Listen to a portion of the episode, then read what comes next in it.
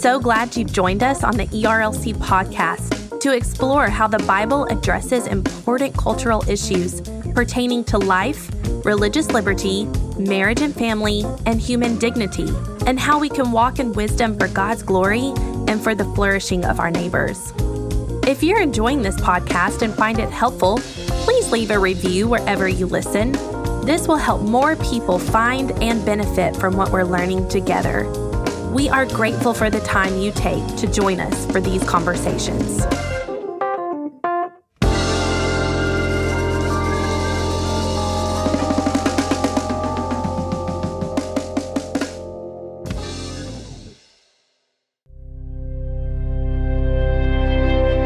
As injustices and inequalities have been exposed, there have been increasing calls to correct the criminal justice system and our prisons.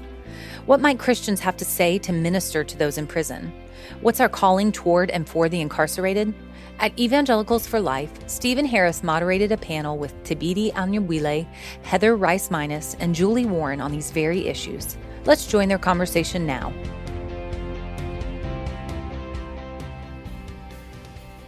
My name is Steven Harris. I serve as a policy director with ERLC, working out of the Washington, D.C. office.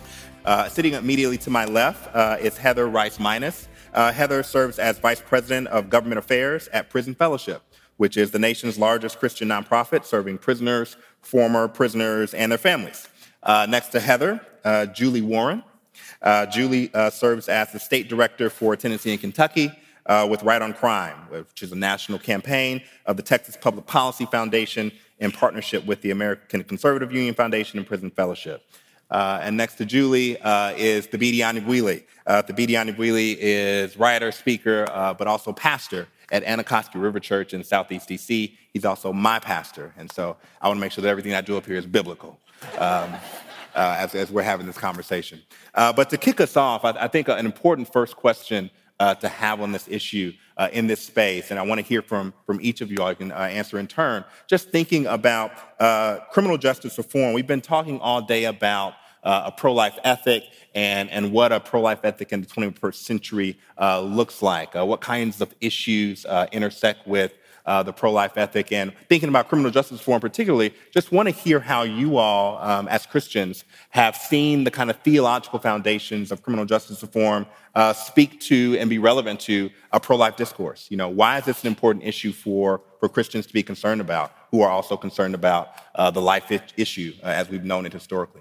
I would say, Steven, uh, working at Prison Fellowship, uh, we stress so much how in the justice system, uh, when a crime happens, it's not just a crime uh, against the state, but it's actually a crime against the person. And um, harm has been done to a victim and also to a community, oftentimes.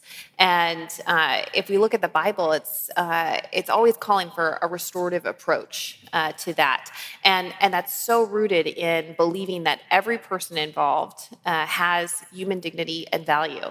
Um, and so the same application of human dignity that we apply uh, to uh, the pro life issue and, and believing and, and, advocating for those who are unborn and their dignity and value should be applied um, in so many facets of our political space, um, including uh, the criminal justice system. And we as a nation ha- are known uh, as the world's greatest incarcerator. Mm. And we should be concerned about those who are in prison, those who are accused, um, and we should want to make sure that our justice system uh, is reflecting human dignity in that space, um, both for those who um, are there in prison and, and for those who have been harmed by crime.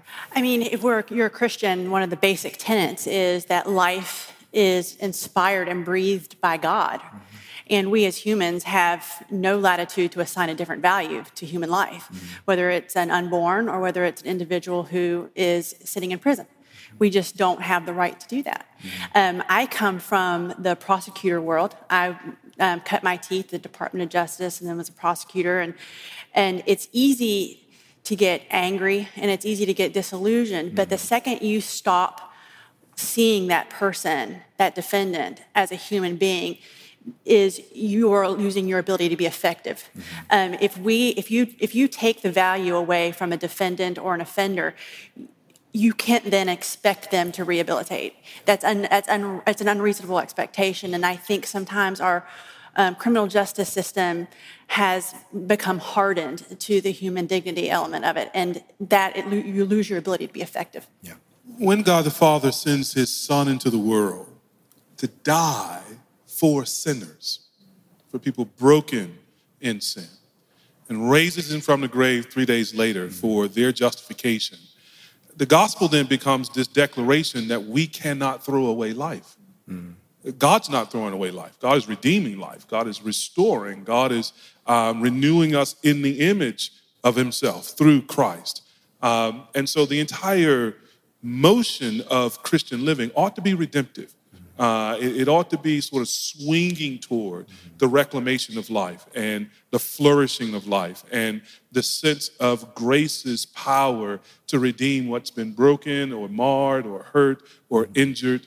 Um, and so it just involves us in a life ethic um, from start to finish. Um, whether we think of it in terms of the image of God or think of it in terms of a restorative justice or think of it in terms of the, the gospel itself. We're life people. Mm-hmm. Um, and so that's what we ought to be about in, in sort of every issue. Yeah, no, that's good. Heather, I want to bring it back to you. Um, many in here might be conversant with this issue at the public policy level. Um, some in here, or many in here, may be new to this issue. Uh, last month, uh, a bill, see, it brought a smile to her face. Uh, a bill called the First Step Act um, was signed into law. Um, many of you might have heard of it. It's a rather historic piece of le- legislation. One commentator called it a Christmas miracle. Review for us the highlights of what the First Step Act is.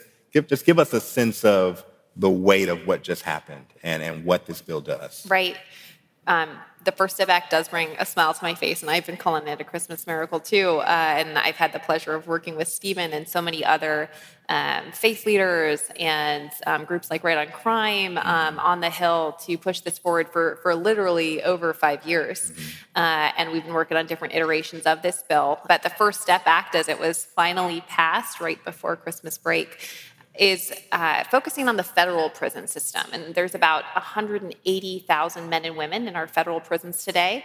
And it tries to make sure that they're getting um, sufficient programming. We know from the Bureau of Prisons that there are 16,000 people uh, who are incarcerated that are on a waiting list for basic literacy classes. Um, so we know that there's a demand for that. Um, organizations like ours, Prison Fellowship, that provide programming, um, are, want to do more there, um, but sometimes it can be difficult to partner uh, and, and provide programming. And so this would increase the amount of partnerships with, with organizations like ours and also provide some funding for some other programs to exist in the Federal Bureau of Prisons so that we're preparing people. Also, people would have the opportunity um, to earn credits for completing programs and helping motivate people to get in the programming that they need so that they're ready to go home. Uh, and so people will be able to get increased phone call time or increased family time, things that we know um, as believers are so important for strengthening families, um, but also for public safety. We know that those things are actually critical to reducing the likelihood that someone will commit a new crime when they're released. Um, and then those who are testing as low risk will also get the opportunity to move to pre release custody and home confinement um, or, or um, a halfway house um, earlier than they would have otherwise for completing those programs. And then there's also some really critical sentencing amendments that will allow for more proportional sentences uh, for people charged, particularly with drug crimes in the federal system. In the federal system, we've seen just really excessive uh, sentences and enhancements for sentences when it comes to drug crimes. And so those are some of the, the really core components of the First Step Act. And um, we were delighted um, and have had a lot of prayers going to, to see this happen uh, and work with so many people who are personally impacted or have family members uh, who are incarcerated. And uh, it, it really was a Christmas miracle. Yeah, yeah. You Google First Step Act, you will you will be educated very quickly. Just a lot of stuff on, on that amazing piece of legislation that is now uh, law. Uh, Julie, I want to bring it to you. You know, when this conversation takes place, particularly in the public policy space, it's subject, like many things in our day, to just a high politicization. And that conversation usually features along kind of two polarities those who are either soft on crime and those who want to be tough on crime and you, what camp are you in?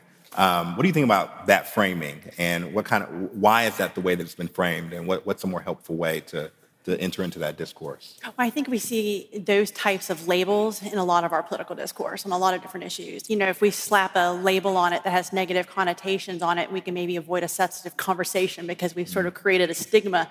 Um, the idea of soft on crime is that I just write it off as you're trying to avoid a substantive conversation on the issue because mm-hmm. it's not true. Mm-hmm. Um, and the idea of tough on crime, I, in my opinion, um, being tough on crime is creating less crime. Mm-hmm. Um, actually reducing recidivism, um, addressing criminogenic behavior, and targeting um, having targeted sentences and sanctions such that they work in that, def- um, that offender's favor so they don't offend anymore. Mm-hmm. That's being tough on crime because you're going to see less crime. Mm-hmm. Uh, being tough on a criminal, which is what I think a lot of people have sort of used as being tough on crime, mm-hmm. doesn't always get you there. Now, there's going to be those offenders that create that that commit heinous crimes that you know the the you know you might have to really put that person away for a long time. But most of the time we know 95% of the of the folks are going to be released um, which is why the first step act was so important. Um, however being tough on that criminal if that if you don't have an end game okay so you you really threw the hammer down on that guy but what to, to what end Mm-hmm. Um, mm-hmm. You can't just warehouse this individual for an incredibly long period of time without any plan, mm-hmm. um, failure to plan, um, and expect a good outcome. Mm-hmm. And you feel tough on crime because you were tough on a criminal, mm-hmm. but you didn't actually do anything to reduce crime. And we've, I mean, in, in Tennessee, we've we've done a lot of good things and a lot of good things are coming we're in a really good place mm. but we're one of the highest incarcerators mm. and we have one of the highest violent crime rates in the country and we think we're tough on crime and i think we've thought that about ourselves for a long time mm. but because we were tough on the criminal but we weren't getting any outcomes we didn't have an end game yeah. so this whole idea of soft on crime versus tough on crime i really think is sort of a it, it, it's, it's not really the actual conversation that yeah. we need to have. Yeah, no, that's really helpful. Thabiti, I, I, think, you know, when I'm having this conversation with some people who are just beginning to think about criminal justice, you know, an individual may say, you know, well, you know, crime is committed and, you know, they have to catch the one who did it and they catch the one who did it and they punish that person uh, for the crime they did. Boom, that's justice. Uh, that's the conversation. Um, for the Christian who wants to think well about criminal justice, prison ministry, all these kind of issues, what, what is the fuller picture that the Christian ought to be concerned about than just, you know, criminal, crime, punished, boom, we did it? Well, I think if the Christian is thinking about this, first of all, I want to encourage them to look at the Old Testament prophets, look at Proverbs as a whole body of literature, uh, New Testament as well, recognize that the pursuit of justice is actually part of our active worship of God. Hmm. So we're not talking in partisan political terms here. We're, we're talking about as, as those who bear witness to the character of God and the work of God in the world, mm-hmm. uh, how we pursue justice uh, is part and parcel of our discipleship. Mm-hmm. It's part and parcel of our, our worship of God. For that to be true, we, we then need to root this in the book. Mm-hmm. And so our notions of justice, I think, ought to be as well rounded as the notions we find in the Bible. Mm-hmm. So that means then we've got to add to punitive justice, retribution, some other categories like restoration. So justice requires us to not only deal with the person who's been caught in some infraction, but it also call, it calls us to deal with the victim and making the victim whole. It also requires us then biblically to think about procedural justice, mm. the matters of process, and whether or not those things are right. And you think in, in, the, in the Bible, the metaphor of, of just scales and just weights, for example. Mm-hmm. That's a procedural justice uh, kind of issue. And so we, we want to come to the book and recognize that the book has more passages that are relevant to this than just Romans 13 and the state using the sword. It has a lot of other things that uh, go into justice that have to do with how we make a whole community, an entire community, whole. Mm. Not just punish the, the, the perpetrator, but, but restore the victim, to reconcile the relationship, if we can, between perpetrator and victim, where, that, mm-hmm. where that's appropriate, and really set a standard for human flourishing instead of merely punishing a criminal. Mm-hmm. I, I, mm-hmm. like that distinction uh, rather than being tough on actual crime itself and mm-hmm. reducing crime. Mm-hmm. That's helpful. Heather, we, we often see each other in the advocacy space on the Hill at meetings, uh, government affairs for Prison Fellowship. Prison Fellowship is a much larger ministry. Just give us, of uh, those of us who are not familiar with the ministry itself, the organization, a larger snapshot of the work that you all do and perhaps ways in which they can uh, partner with Prison Fellowship and just be aware of uh, some of the initiatives that are going on with your with your work? Yeah, so starting with with what we're already talking about, um, we're informed by our work as a prison ministry to advocate for justice. Uh, one place I think would be a good uh, source for you to look at is uh, a project we worked on in, in partnership uh, with the ERLC and others. Uh, if you go to www.justicedeclaration.org, um, you can see a statement that lays out some of the the very conversations we're having, and you can sign there, um, and that will keep you in touch with us about other opportunities to advocate in the states um, or at the federal level. Um, so I'd encourage you to take a look at that. We also train people who are interested to even take the next level, not just be on our email list, but um, we call them justice ambassadors. Um, we train them to, to meet with their legislators and build relationships there, host events in their communities, and talk about these issues. Um, so, so that's another opportunity. But Prison Fellowship is really known um, first and foremost as a, as a prison ministry. We have um, programming across the country in hundreds of prisons. Uh, and our, our primary program, most intensive program, is called the Academy. Uh, and uh, the Academy puts people through, it's a voluntary program. Uh, anyone of any faith is invited to join us, um, but we teach from a Christian worldview and we try and address um, some of the underlying issues of, of why someone's committed a crime um, and criminogen- address criminogenic needs. Um, and we do that from a Christian worldview. And there's 500 hours of curriculum that go into that before someone graduates. Um, and there's just such amazing stories of transformation that have come out of the academy and we're just growing and growing in, in, in the majority of the states. Uh, we have an academy in the majority of the states now across the country and because of the first step act we're hopeful to have even more in some of the federal facilities. Another thing we do is we try and be uh, come alongside families of the incarcerated and one of our key programs for that is angel tree. Um, there's a variety of, of angel tree programs throughout the year. One of our keynote ones though is during christmas we provide gifts on behalf of incarcerated moms and dads who sign up their kids um, to get a gift from, from them. Um, and we partner with churches to go deliver those gifts on behalf of that parent with a note from their parent. Um, so Angel Tree is a great program to look into if your church is not already involved. Um, and then another thing I'll mention that I, I think is one of our, our best kept secrets at Prison Fellowship is the Wardens Exchange Program, where we've actually, for the last five years, been involved in um, bringing in cohorts of wardens of prisons to talk about what does moral rehabilitation, what should that look like in your prison? And we invite cohorts of wardens from all over the country to participate, and they share ideas across jurisdictions. Um, we share some of our best practices that we've learned, um, and that's been a great opportunity to um, really try and bring in um, restoration inside the walls to the people who are doing it every day. Um, so those are some of our key programs. Oh, that's great. As we think about connecting people in the pews to the work of uh, organizations like Prison Fellowship and just being uh, cognizant of things that different organizations are, doing. Thabiti, uh, I'm sure there are many prison ministries that are represented here, but just for individuals who are thinking about perhaps getting into this, this work from the site of the local church uh, in terms of ministry to uh, people who are incarcerated, any words of advice, um, warnings, just tips on how, where, where do I start? How do we begin thinking about, okay, we want to minister to those who are in prison?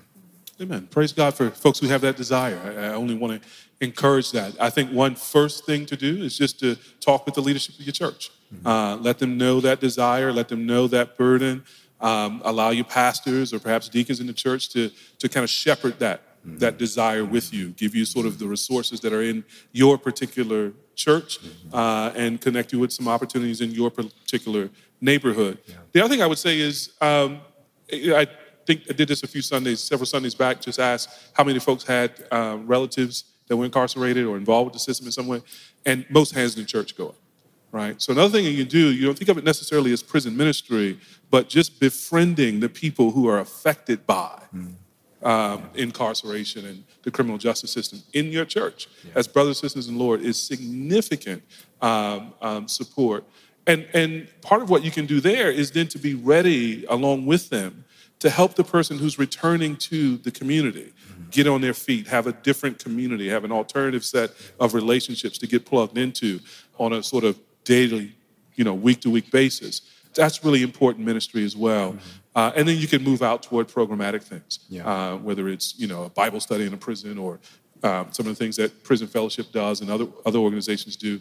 Um, you can move out towards some of those more organized program level ministries. But I think there's a lot to be done just by being a good brother or sister in the church with people who are affected by this issue. No, that's good. That's good. I told somebody one time uh, when I was in pastoral ministry, one of the best congregations I've ever had when I preached a sermon was in prison. I mean, locked in.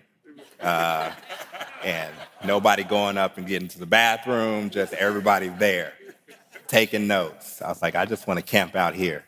Uh, they make me feel like I'm a good preacher. Um, Julie, want to want to want to hear more about uh, right on crime, and I know you look at things particular to uh, at things at the state level, Tennessee and Kentucky. Uh, we'd love to hear about some reforms you've seen there, but just educate us on the broader work of Right on Crime and particular reforms you've seen in the states where you work. Right. Well, Right on Crime um, is a project of the Texas Public Policy Foundation, and a lot of these reforms that we saw in the state are seeing in the state level really kind of started in 2007 with Texas when they were faced with an option of building $2 billion worth of new prison facilities to handle their overpopulation issue or actually like solve the problem. So they reinvested 241 million into diversion programs, um, into parole programs for non-violent. Started thinking about non-violent versus violent offenders. Should we be treating them the same? No, we probably shouldn't. And it's been very effective. Their crime rate's gone down about 31 percent. Their recidivism rate's gone down in double digits. They've closed eight prisons, and um, and so these these great results have sort of been um, duplicated in other states and Right on Crime has put state directors and sort of gotten involved in other states outside of Texas. They created this national campaign. What the work of what the, of the states has been really what I think helped spur on the First Step Act, because a lot of the programs, the um, First Step Act incorporate have been successfully implemented in the states. So um, I think that there were a lot of states that were really good role models for the mm-hmm. for the federal government. Mm-hmm. So that's what Right on Crime does. And we do lobby at the, at the, federal level, but most of the work that we do are in the states, addressing the needs that those individual states um, have. But at the end of the day, it all boils down to rethinking how you look at that offender. Yeah. And it really does kind of boil down to that. Mm-hmm. Um, you know, there might be different, you know, technicalities and different evidence-based programs for this state over that state, but really what we all need to do is rethink how we look at that criminal. Mm-hmm. And once you can kind of get lawmakers to start rethinking how they look at that individual, and then the object becomes making sure that person is successful when they reenter, as opposed to just continuing to hammer them so we look really tough on crime. Mm-hmm. You can really get a lot of really good things done. And we're seeing a lot of lawmakers on both sides of the aisle really recalibrating. And it's just and you've seen it too. It's it, it's it's it's so encouraging, mm-hmm. and it's bipartisan, and yeah. that's wonderful. It's like it's just it's, it's beautiful. It's a beautiful thing to be a part of. I'm just so honored to be honest. Yeah, a, a follow up question to that, and I know you've you've written about this. Just just seeing the the different areas of this issue that people are beginning to to speak about and to do work on. Um, bail reform. Uh, and I remember kind of reading up on this and, and knowing people who were personally um, uh, just kind of going through the system and, and dealing with bail. Um, that's a, a, conversation that's that's picking up. And, and again, I know you've written on this. Just help us. Why would bail, something like bail, that seems pretty straightforward, why is that a, a question of reform and concern these days? I'm going to take Tennessee as the first, um, as a sort of the test case. Over, uh, well over 50% of our jail population are just there on pretrial detention, which means they were, jail was, impo- a bail was imposed, they couldn't make it. So they, you know, a lot of them are low bails. They just couldn't pay that $2,000 bail. So they sit in jail for months, maybe a year, and it's incredibly expensive. So you can mm. talk from a fiscal standpoint, but you have to ask yourself, why is that person there? Because they couldn't pay, not because they're a risk to society, but because they just couldn't pay. So our jails, and Tennessee is really no different than a lot of states, uh, are just um, debtors' prisons. Mm-hmm. And you have individuals who are there simply because they don't have the economic means. That is cruel um, it doesn't service justice at all. It's um, incredibly expensive to the taxpayer, but that's a secondary mm-hmm. issue. But it also is detrimental to public safety mm-hmm. because, you know, we had a hockey player who, you know, beat up his girlfriend and he had $50,000 to make bail that night. Tell me, is he a safety risk? Mm-hmm. I mean, it, it's, it, we have to rethink about is, are you, are we, are we warehousing someone because they couldn't come up with money? Mm-hmm. That's so fundamentally wrong, mm-hmm. uh, whereas we should look at who's a risk. So I think that there, that's going to be a really big um, transition mm-hmm. to transition um, from bail and means to a risk-based um, pretrial release. But that's something that we're going to be exploring in Tennessee. Kentucky's done a lot more. They're, they're decades ahead of a lot of other places, but a lot of states are really starting to do a lot of work on that. Mm-hmm. Um, but it, I think it's one of the most important areas of reform that we need to be focusing on. Well, certainly. I, I remember reading that the length of time people are sitting there, some of them are then losing their jobs. What? And and it's it's the, the effects of that, the implications of that. And there's so many, and we also see people pleading to things mm-hmm. because they want to get out. Mm-hmm. So they might have a Class E felony charge, um, and the prosecutor will come in and be like, "Hey, look, I can get, give you a misdemeanor if you plead guilty today, mm-hmm. um, and and or, and we'll let you out tomorrow morning." And they take it. Mm-hmm. And so, I mean, we, we really want to make sure that if you're putting, if you're taking someone's freedom away, mm-hmm. that you can really justify why you're doing it. And if someone is put in jail simply because they didn't have a thousand dollars, um, we should all take some pause. Mm-hmm. Mm-hmm. I want everybody to to kind of weigh in on this uh, if if you have uh, thoughts to add. But um, this conversation um, usually closely comes into proximity with uh, the conversation about race uh, that's attempted to be had here uh, in this country. Um, Want to just get thoughts on how this issue touches on the issue um, of race and how that conversation um, is being had, has been had. Um, just make us aware of, of how those two things uh, converge. Yeah. I, I would say, Steven, you know, if you look at the statistics of our criminal justice system, you will see um, such disparate impact on people of color um, at all stages of the system. We know, for example, that um, people of color are using and dealing drugs at roughly the same rates as um, uh, people who are white. Uh, but they are getting arrested, incarcerated, in much harsher sentences um, than their counterparts. Uh, and so, you know, there, there's just no argument to be had that we have um, some sort of problem. I think um, the conversation that needs to continue and um, is, is a complex one mm-hmm. is why is that happening? Um, and I think people kind of tend to um, run to two camps of um, either racial bias or upstream issues, things like poverty. Mm-hmm. Uh, and I think it, it's really a mix of those complex factors. Uh, and uh, you know, I, I, I, would say without hesitation that racial bias is a factor um, in why we have this, these disparate impacts in the justice system. Um, at the same time, I think that the criminal justice system and, and changing the law and policy um, can only have so much effect on correcting that. Um, and we also have to look at um, these other complex factors to be able to correct um, some of those uh, racial disparities. Uh, and I think, you know, while we can use the law in those areas, and we should whenever that's possible, um, we need the truth of the gospel. Um, and we need to take some time to reflect on that, each of us, um, to look at our own racial bias um, and have that be what propels us towards um, reflection on ourselves um, and asking God for guidance and leading to greater unity both in the church and in our communities um, and leading and advancing justice. Yeah. I think, again, it just boils down to the human dignity of it. Mm-hmm. You have to look at every single individual, if you're a judge, if you're a prosecutor, as a human being, mm-hmm.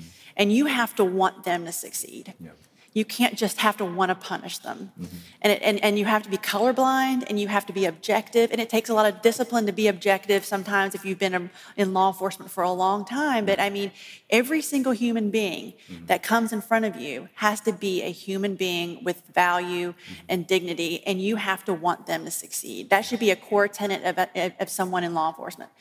Um, and I think that we just need to get back there. Mm-hmm. Um, and I think, you know, like what you said, and we could pass a lot of laws, and I'm still for that. That's what I do for a living. Um, I try to lobby for changes in policy, but it's really fundamentally yeah. an internal yeah. um, dialogue that we have to have with ourselves. I said in the green room, I was just going to follow these ladies around and just say amen to everything they said. and this is a good place to just say amen. Yeah. Um, I, I, agree with all that's said there. You know, one of the things that's, that's interesting to me is that there, there are some folks, so if, so if I'm thinking about how folks respond, uh, there are folks who go, it's only race and all about race. And there are folks who go, race ain't even a thing, right? Mm-hmm. And so they just divide up into those two camps and never the tween shall meet. And I do think there's something uh, important about holding together what my two sisters have said up here mm-hmm. together. There is something that's very important about recognizing that fundamentally, every person you meet is made in the image and likeness of God, mm-hmm. is human, has the same aspirations, things of that sort, without regard to skin color. And at the same time, we have to realize that we live in a history and the narrative and a context mm-hmm. that actually has made skin color profoundly important mm-hmm. in how the law has treated various persons. Even at certain points in our history, how we even uh, defined a citizen with regard to mm-hmm. Skin color and things of that sort. Mm-hmm. And even where we've had race neutral policies, that doesn't mean all the effects have been uh, random or, yeah. or without bias. Yeah. Um, so even as we are affirming the basic humanity, imago Dei creation of people, mm-hmm. we actually also have to interrogate the history that we have lived and inherited and to think carefully about unintended consequences, mm-hmm. intended consequences, how those things vary along racial and ethnic lines, and sometimes bring responses that are tailored to mm-hmm. those disparities mm-hmm. in order to make even deeper progress toward being the kind of human family that, I think the Bible depicts, mm-hmm. and seeing the kind of flourishing that we want for all, all, all the people that God has made. Mm-hmm. Amen.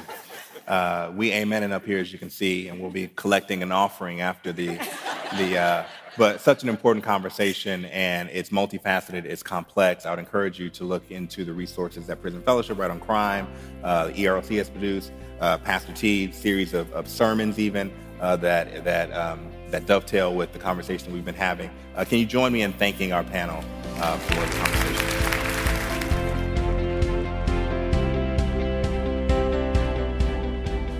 Thanks for listening to the ERLC podcast. You can find more information about criminal justice reform at erlc.com. And join us next week as we listen to a conversation about adoption and the heart of God.